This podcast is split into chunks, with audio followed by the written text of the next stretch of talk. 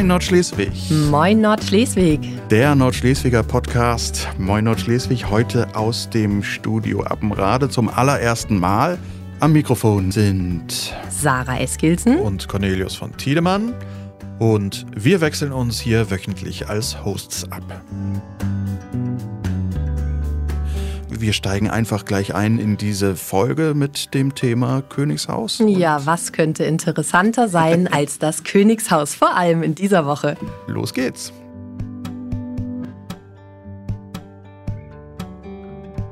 Sarah, du hast uns ein brandaktuelles Thema mitgebracht, das aber eine lange Geschichte hat. Es geht um ein Gebäude in Nordschleswig, das mit der aktuellen Situation im Könighaus richtig viel zu tun hat. Wir haben ja jetzt einen König, und dieser König wird natürlich hoffen, die Menschen in Nordschleswig auch regelmäßig nach Nordschleswig kommen, an einen ganz besonderen Ort. Mhm. Und ja, über den äh, weißt du eine Menge. Ja, der König, der neue König von Dänemark, wird hoffentlich auch in den nächsten Jahren und in diesem Jahr im Sommer durch den Gravensteiner Wald reiten, was er nämlich in der Vergangenheit schon öfters getan hat denn in Gravenstein steht das Schloss Gravenstein und das nutzt die königliche Familie seit 1936 schon als Sommerresidenz. Das heißt, die dänischen Royals machen immer Sommerurlaub in Nordschleswig auf Schloss Gravenstein und das schon richtig, richtig lange.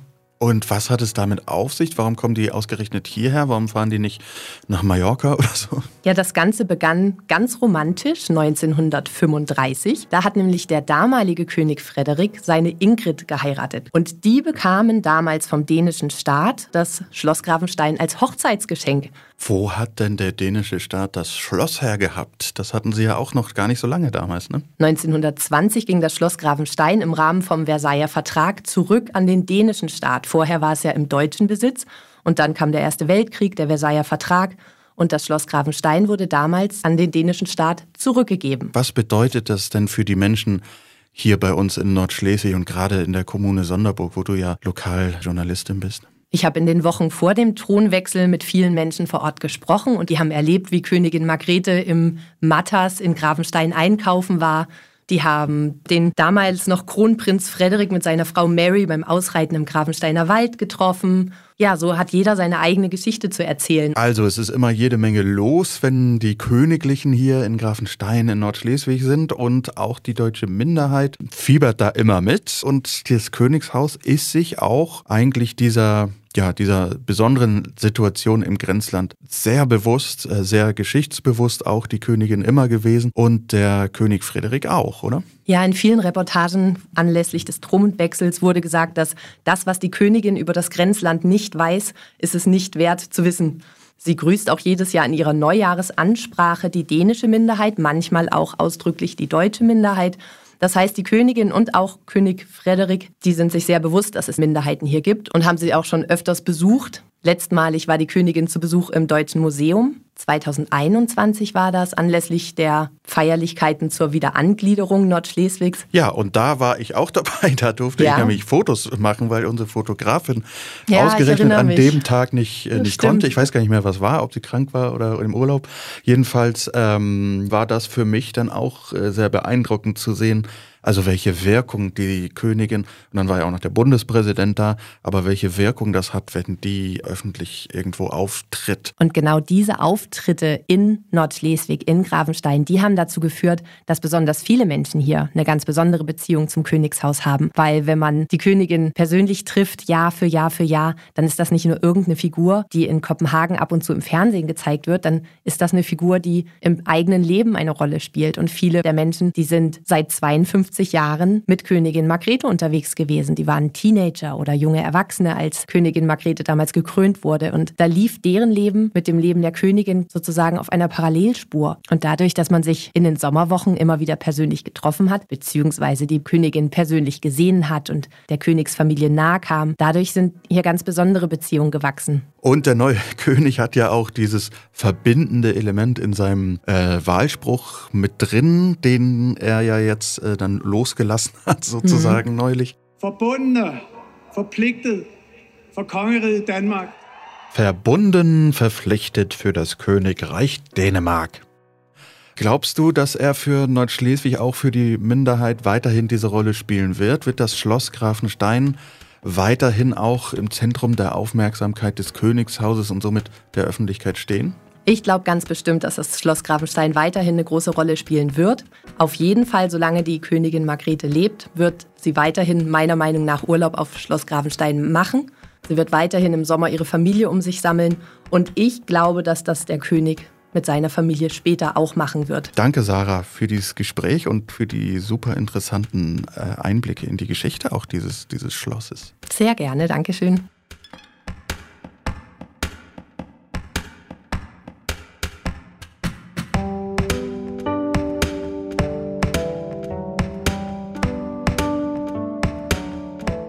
Bei mir ist jetzt Hanna Dobiaschowski, meine Kollegin. Und Hanna, du hast uns was mitgebracht, nämlich eine neue Rubrik, wie ja alles neu ist äh, an diesem Podcast.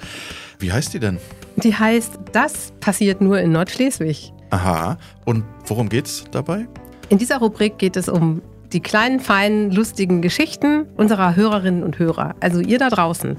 Wir wollen eure Geschichten haben über kleine Situationen oder lustige Anekdoten, Begegnungen, was auch immer, von denen ihr glaubt, dass das so typisch Minderheit ist oder so typisch Nordschleswig, dass es das nur hier gibt. Und um so ein bisschen mal zu zeigen, was für äh, Geschichten das sein könnten, haben wir gleich ein paar mitgebracht. Und zwar sind wir gar nicht äh, groß auf Suche gegangen, sondern haben einfach gesagt, ja, lustige Geschichten äh, aus Nordschleswig, aus der Minderheit. Da gibt es eigentlich eine, die wir gleich fragen können. Genau, das ist Anke Hagen, unsere Kollegin. Da wussten wir, wenn wir die fragen, dann kriegen wir nicht nur eine Geschichte, sondern ziemlich viele. Und so ist es auch passiert. Sie hat uns ein paar ähm, lustige Sachen aufgeschrieben und auch sehr typisch nordschleswigsche Sachen. Du hast zwei äh, ausgewählt jetzt mal. Ja, erzähl doch mal die erste Geschichte. Gleich. Die werde ich vorlesen. So wird es nämlich auch in Zukunft hier laufen. Ihr schickt uns eure Geschichten und dann lesen wir die hier vor. Die erste Geschichte ist, der Sohn einer nordfriesischen Cousine meiner Mutter ist zu Besuch. Er ist damals noch Kind und fragt interessiert, was machst du da? Ich schlage den Rasen, lautet die typisch deutsch-nordschleswigsche Antwort. Oh Mensch, seid ihr brutal, ihr schlagt den Rasen. Was hat er euch denn getan? amüsiert er sich köstlich. Meine Gegenfrage, naja, wir schlagen den Rasen, aber ihr sprengt ihn gleich. Was ist nun brutaler? Ja. Gewaltexzesse im deutsch-dänischen Grenzland. äh, sie hat gleich noch so eine Geschichte äh, auf Lager gehabt. Ja, ne? genau. Und da geht es nämlich um den gleichen Großvetter. Und sie schreibt, Gleicher Großvetter ist einige Jahre später wieder zu Besuch bei der deutsch-nordschleswigschen Verwandtschaft und inzwischen stolzer Besitzer eines Führerscheins. Ihr habt ja lustige Verkehrsschilder hier in Dänemark. Wir sind gerade an einem Schild vorbeigefahren mit der Aufschrift Rabatten er blöd. Der Randstreifen war an der Stelle tatsächlich blöd, er war nämlich ganz weich. Ja, genau. Also da geht es dann so ein typisches Missverständnis, ja, genau. die blöden Rabatten. Und solche Beispiele sind das einfach. Ne? Wie schickt man denn sowas äh, an uns dann, wenn man auch solche Geschichten hat oder halt auch Geschichten aus dem Leben, die jetzt nicht unbedingt nur sich auf, auf Sprache ja, genau. beziehen? Gibt bestimmt auch. Also ich glaube, da draußen bei euch, da schlummert ein ganzer Fundus für diese Rubrik. Freue ich mich schon wirklich drauf. Ihr schickt uns einfach eine E-Mail an moin.nordschleswiger.dk. Und ihr erreicht uns auch über die sozialen Medien, da könnt ihr uns auch einfach anschreiben. Also schickt uns reichlich eure Geschichten und dann lesen wir die hier vor. Wir freuen uns drauf. Alles klar, vielen Dank, Hanna. Und dann äh, freuen wir uns auf ganz viele Folgen von Das passiert nur in Nordschleswig.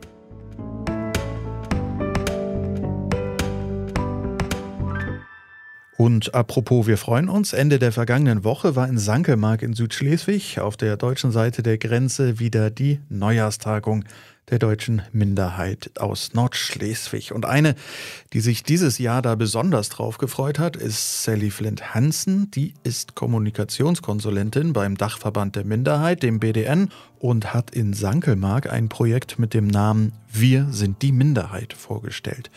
Ich habe mich mit Sally getroffen, weil ich doch wissen wollte, was es damit auf sich hat. Und das hat sie mir dann auch erklärt.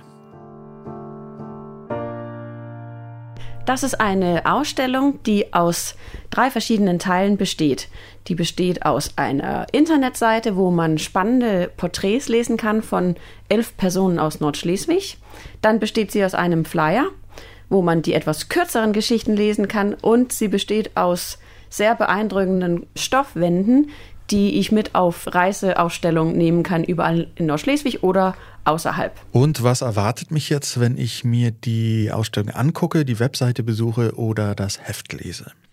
Da kannst du Geschichten lesen von Menschen aus der Minderheit, die du kennst. Vielleicht kennst du sie auch nicht. Die Wahrscheinlichkeit, wenn du in Nordschleswig aufgewachsen bist, dass du die eine oder andere kennst, ist groß und da wirst du dich sicherlich freuen, etwas über diese Person zu lesen, was du noch nicht wusstest. Wenn du die Person nicht kennst, ja, dann lernst du sie kennen und sie haben Hobbys, Jobs, Leidenschaften, die sehr interessant sind und die überhaupt nicht untypisch sind für uns hier in Nordschleswig. Und deswegen wirst du dich wiedererkennen und das gibt einem doch eigentlich immer ein ganz gutes Gefühl. An wen richtet ihr euch denn mit diesem Projekt und mit welchem Ziel? Wir richten uns an alle. Ähm, das Ziel ist, dass man etwas über die deutsche Minderheit lernt. Wenn man überhaupt keinen Plan hat, ja, dann weiß man überhaupt erstmal, dass es die Minderheit gibt. Und äh, wenn man schon etwas über die Minderheit weiß, ja, dann lernt man mehr.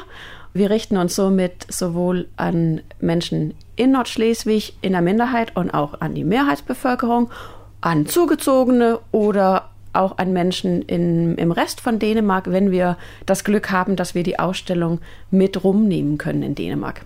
Du hast ja mit der Fotografin Karin Regelsen und der Journalistin Karin Friedrichsen zusammengearbeitet und diese elf Porträts erstellt. Was hat dir denn am meisten Spaß gemacht bei dem Projekt? Mir hat das einen Riesenspaß gemacht, die Geschichten der Kandidaten zu lesen, besonders wenn es um früher ging.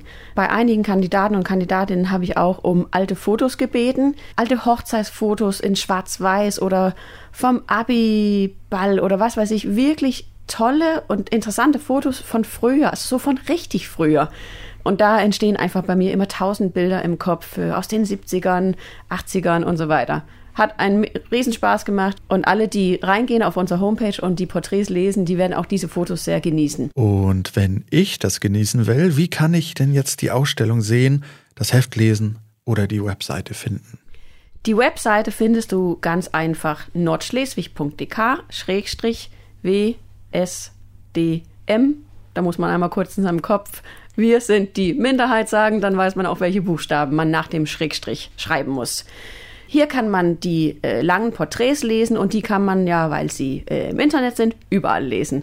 Wenn man dann ein Heft haben möchte oder die Ausstellungswände äh, bewundern möchte, dann kann man auf der genannten Homepage lesen, wo die Ausstellung gerade sich befindet. Vielleicht befindet sich die Ausstellung auch gerade nirgendwo, aber dann kann man immer im Haus Nordschleswig in Amrade ein Heft holen. Also wer wissen will, wer oder wie die Menschen in der deutschen Minderheit in Nordschleswig sind, wer sich selbst darin wiedererkennen will oder einfach neugierig auf das Projekt ist, Nordschleswig DK WSDM.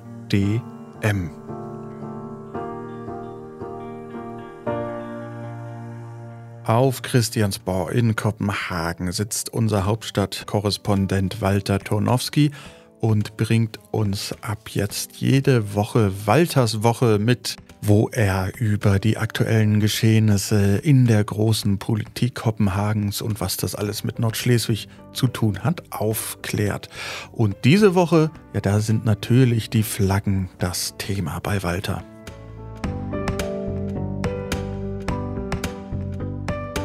Die dänische Flagge unterscheidet sich von der deutschen Flagge.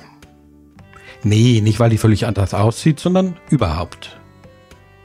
Da wird zum Beispiel die Tatsache, dass der Dannebrog fast 1000 Jahre alt ist. Auch wenn wir die Geschichte mit dem vom Himmel fallen eher in das Reich des Apokryphen verweisen sollten. Bei den 1000 Jahren kann Schwarz-Rot-Gold jedoch überhaupt nicht mithalten.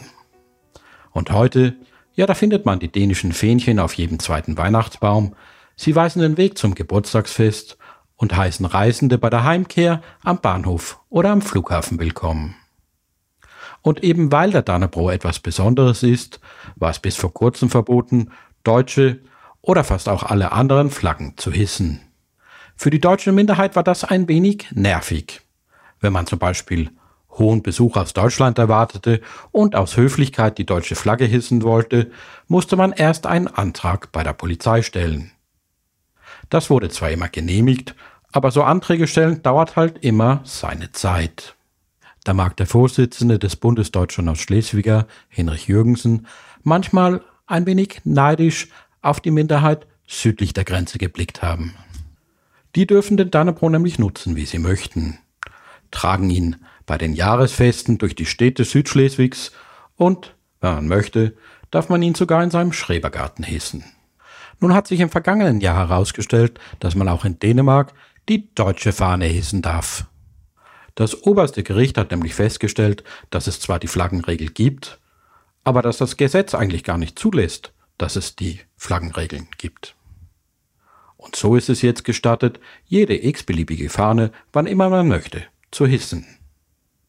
Das fand die Partei der Dänemark-Demokraten aber überhaupt nicht gut.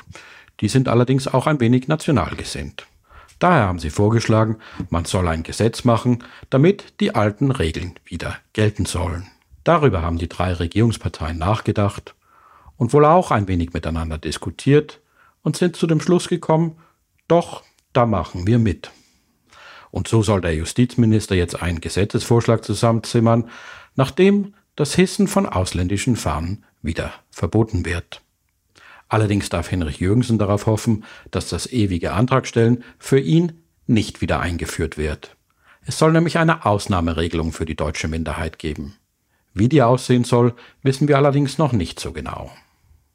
Um ein wenig ernster zu werden, es ist schon sehr erfreulich, dass es so weit gekommen ist, dass fast alle Parteien im Folketing betonten, wie wichtig diese Ausnahmeregelung ist, wie wertvoll die Minderheit ist und dass es gilt, sie zu schützen. Doch bevor es so weit kommen konnte, musste sich schon auch bei der Minderheit selbst einiges verändern. Nicht zuletzt war die Auseinandersetzung mit der eigenen braunen Vergangenheit eine wichtige Voraussetzung. Man braucht sich nur vorstellen, Hinrich Jürgensens Vorvorgänger, Matthias Hansen hieß der, hätte 1946 die deutsche Flagge in seinem Garten gehisst. Das Signal wäre verheerend gewesen. Nun hat auch Hinrich Jürgensen nicht vor, die deutsche Flagge in seinem Garten zu hissen. Sie soll für besondere Anlässe reserviert werden. Und das erscheint mir auch sehr klug, denn wie gesagt, der Dannebrog ist nicht gleich Schwarz-Rot-Gold.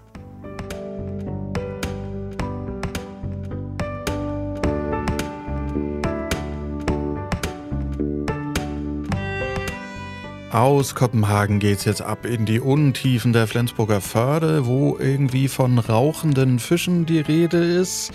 Hanna Dowieszowski und Helge Möller, meine beiden KollegInnen, haben sich mal unsere schönsten Verschreiber hier aus der Nordschleswiger Redaktion vorgeknüpft. Bin gespannt, was sie uns mitgebracht haben. Helge, hallo. Hallo.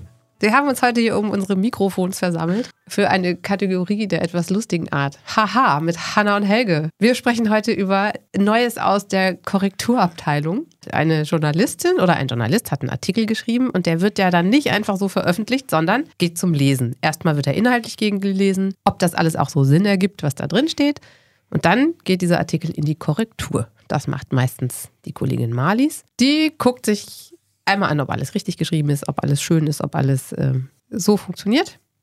Rechtschreibung, Zeichensetzung und Inhalt. Da kommen ihr des Öfteren sehr lustige Verschreiber unter. Also Wörter, die so falsch geschrieben sind, dass sie schon wieder lustig sind, weil sie einen anderen Sinn ergeben.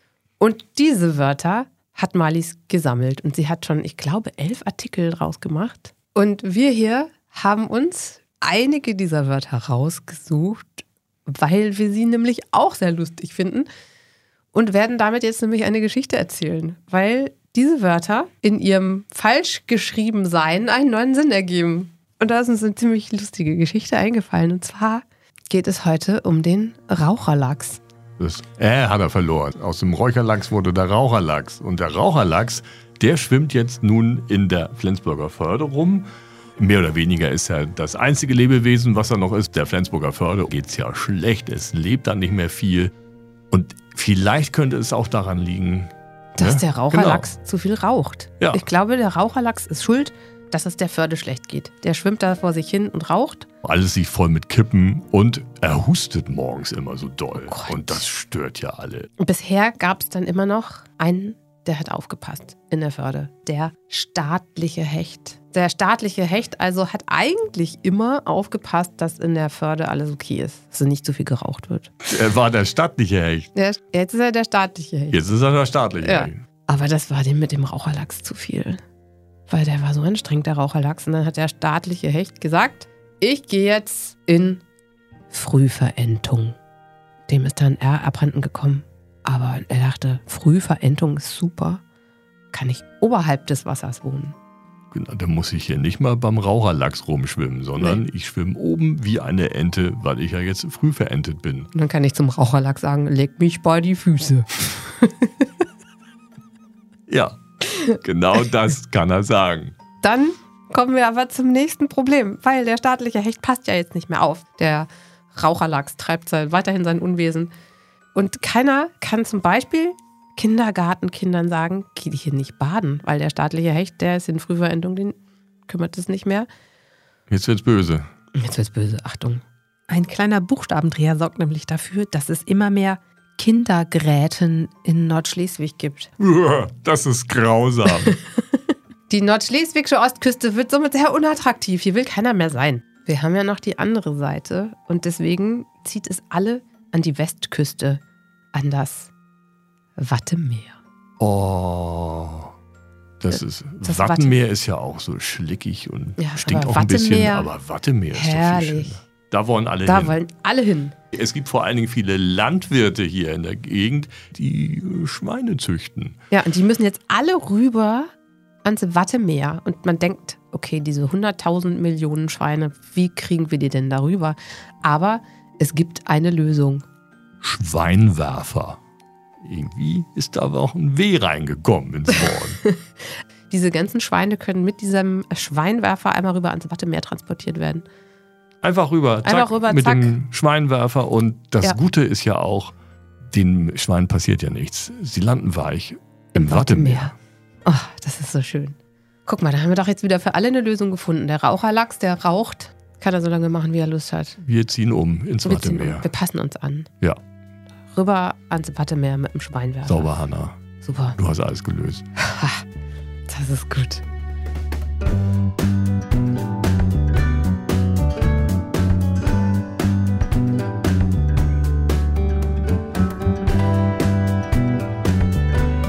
Der Raucherlachs, der seine Kippen in die Flensburger Förde wirft. Und wenn dir jetzt die Ohren qualmen von so viel Moin Nordschleswig, dann kann ich dich beruhigen. Wir sind am Ende unserer ersten Folge angekommen. Vielen, vielen Dank fürs Zuhören und wir sind am nächsten Freitag wieder für dich da, wie dann jeden Freitag ab jetzt. Ich würde mich richtig freuen, wenn du dann auch wieder zuhörst. Bis dahin, mach's gut, tschüss und moin moin Nordschleswig.